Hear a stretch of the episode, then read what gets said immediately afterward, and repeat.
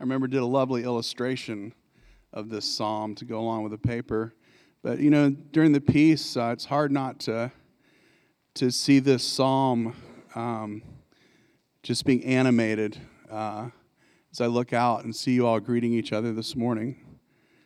How very good and pleasant it is when kindred live together in unity, like the precious oil on the head running down upon the beard, on the beard of Aaron, running down over the collar of his robes, like the dew of Hermon, which falls on the Mount of Zion. There the Lord ordained his blessing, life forevermore. You think about that uh, psalm perhaps every time we offer each other the peace of Christ after communion, because that psalm is describing what you see and what you do, and and uh, when you shake hands with somebody, that's what's happening. What an amazing gift. Okay, so my personal digression over.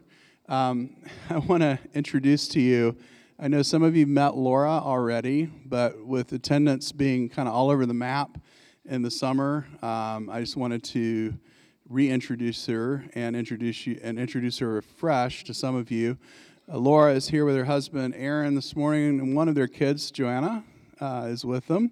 Uh, Laura and Aaron were part of our church community quite a few years ago. Uh, Laura's been coming back to preach periodically as she is in um, a Master's of Divinity program at Western Seminary over in Holland, Michigan. She's a distance learner living in Milwaukee, uh, but we celebrate her gift of preaching and want to give her opportunity uh, to continue to develop that. But really, uh, it's a gift to us, and so we're really thankful to have Laura back with us this morning. Laura, come on up and preach.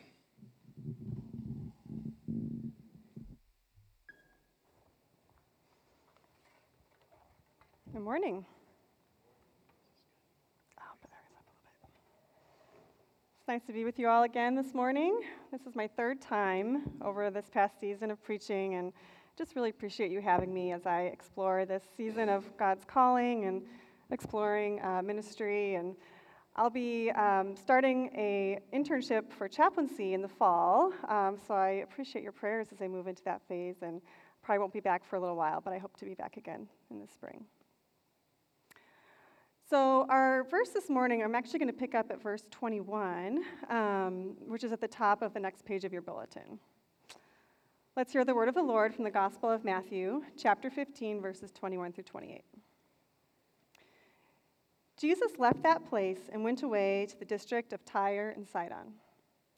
Just then, a Canaanite woman from that region came out and started shouting, Have mercy on me, Lord, son of David. My daughter is tormented by a demon. But he did not answer her at all. And his disciples came and urged him, saying, Send her away, for she keeps shouting after us. He answered, I was sent only to the lost sheep of the house of Israel.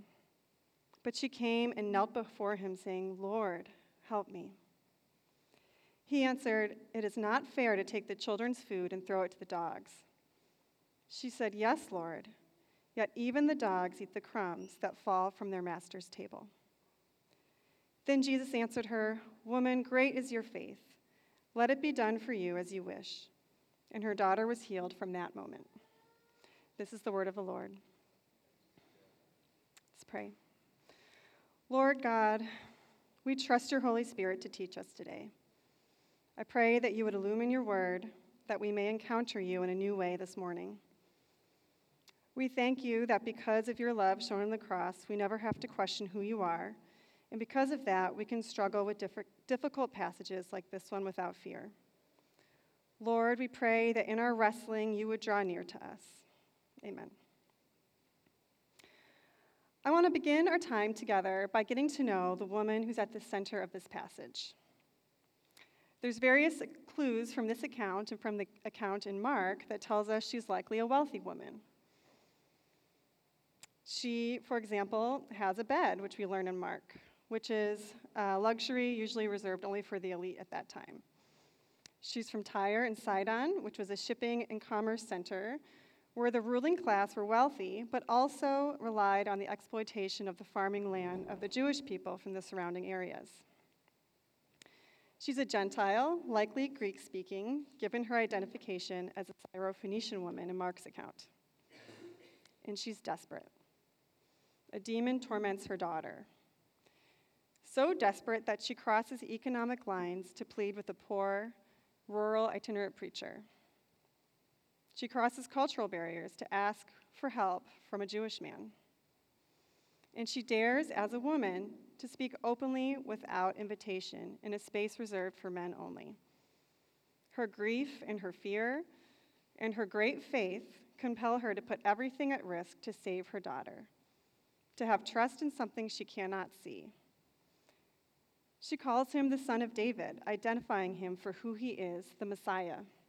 And she stands with a long line of faithful people who insisted that God be who he says he is. The lifeblood of this story is this mother.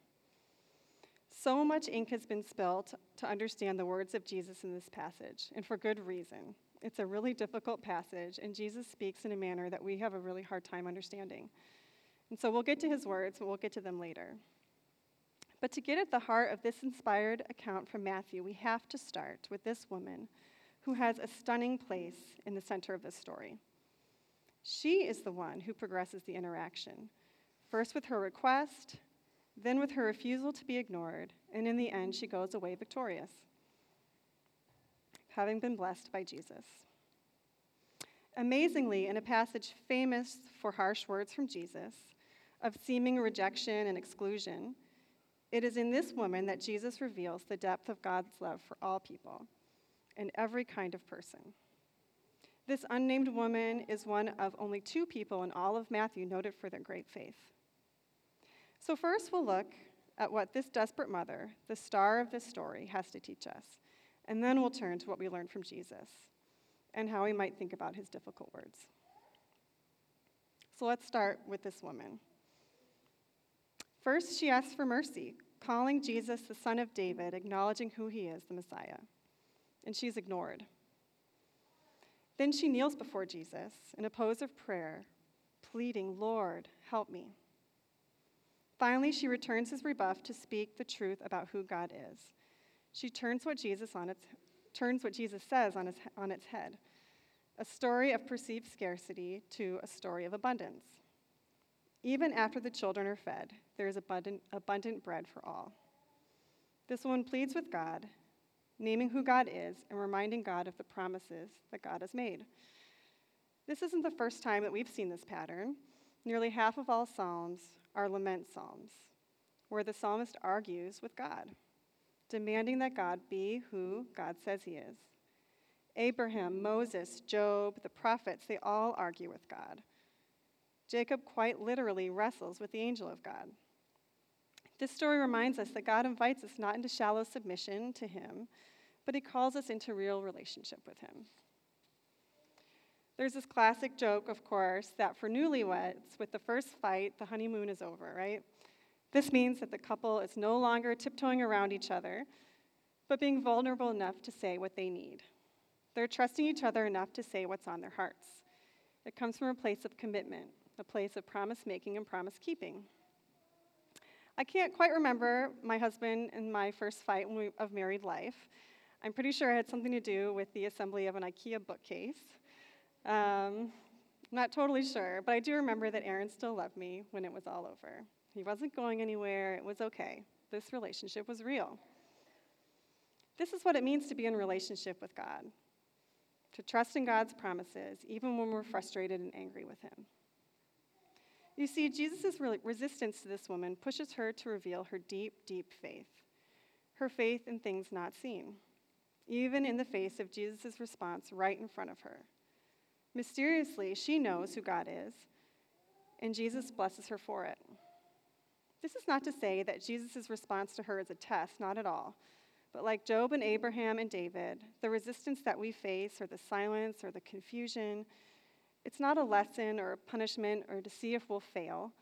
Sometimes we learn, sometimes we grow, sometimes our faith is deepened in the face of silence. When was the last time you wrestled with God? My biggest argument with God was when I lost someone very close to me to substance use. He was in a place where things could go either way. Hitting bottom, there seemed to be hope. Maybe he'll turn it all around. There was a picture in front of me what life might look like with him sober and healthy and well, but instead we lost him. I asked God why. If you love all your creation, why not give him more time to recover?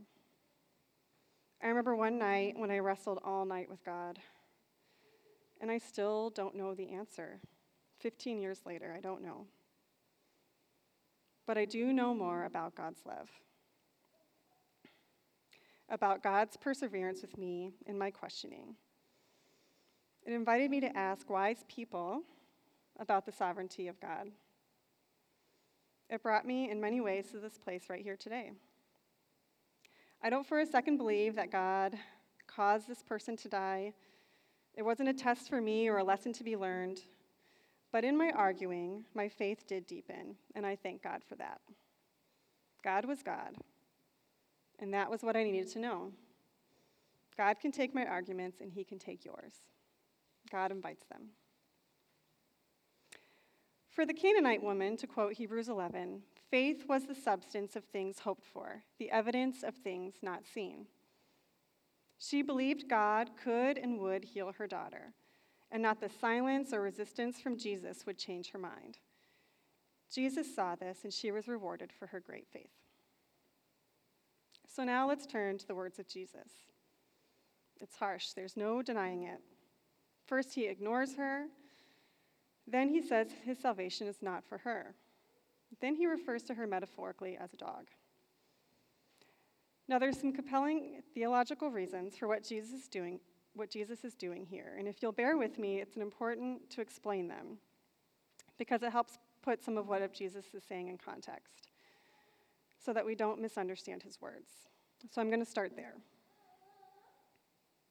God's way of saving the fallen world began with one person, Abraham, to whom a universal promise was made Through you and your offspring, I will bless the nations.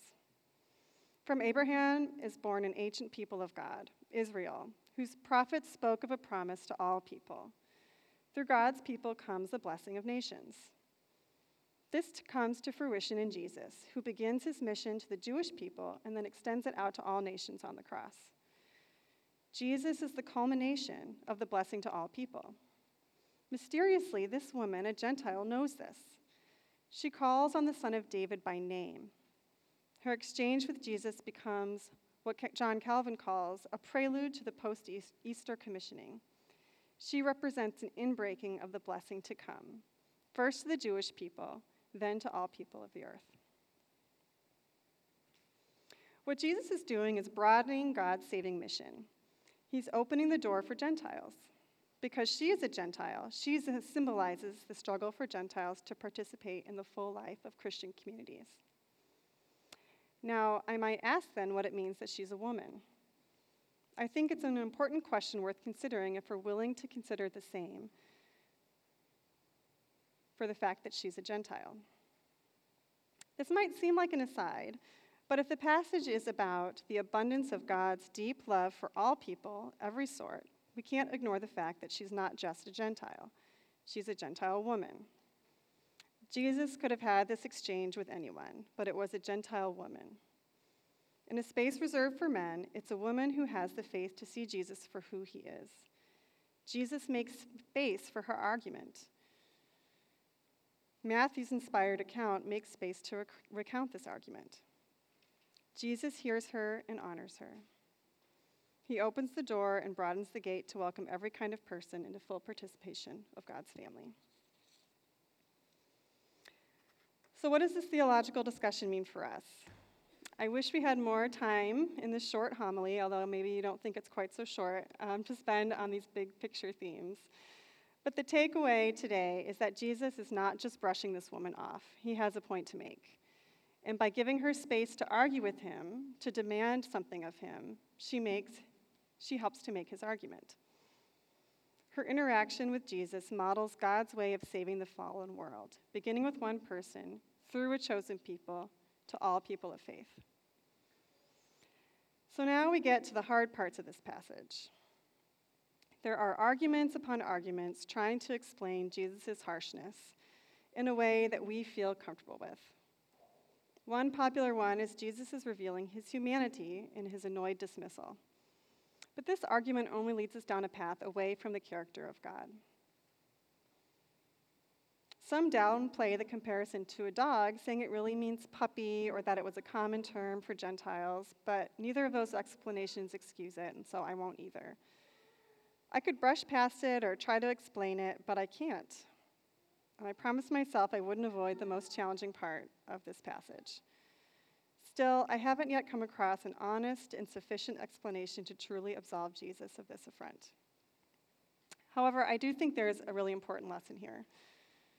One of my seminary professors likes to say that we must judge God by God's own self, by who God says he is, and who God reveals himself to be throughout history and through Scripture.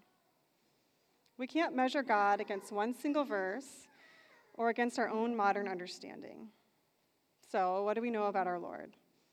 We know that God is unchanging. We know that God is love. We know God loves his creation and died on the cross out of love for each and every one of us.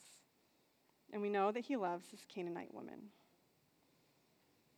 This is what we judge the statement against, and it doesn't change any of these unchangeable characteristics of God. And maybe this isn't a sufficient explanation for Jesus' words, but it's what I can offer that I know is true. Talking about a passage like this is challenging, but in all the commentary and speculation, the takeaways are clear. We can trust God's promises, even when God seems silent, even when what we hope for can't be seen. We can argue with God. God invites our hurts and our questions, our calling to account. This argument might even increase our faith. This story shows the power and possibility inherent in boldly insisting that God be who he says he is.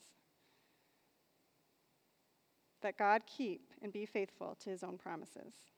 Abraham does it, David does it, this desperate mother does it, and so can we.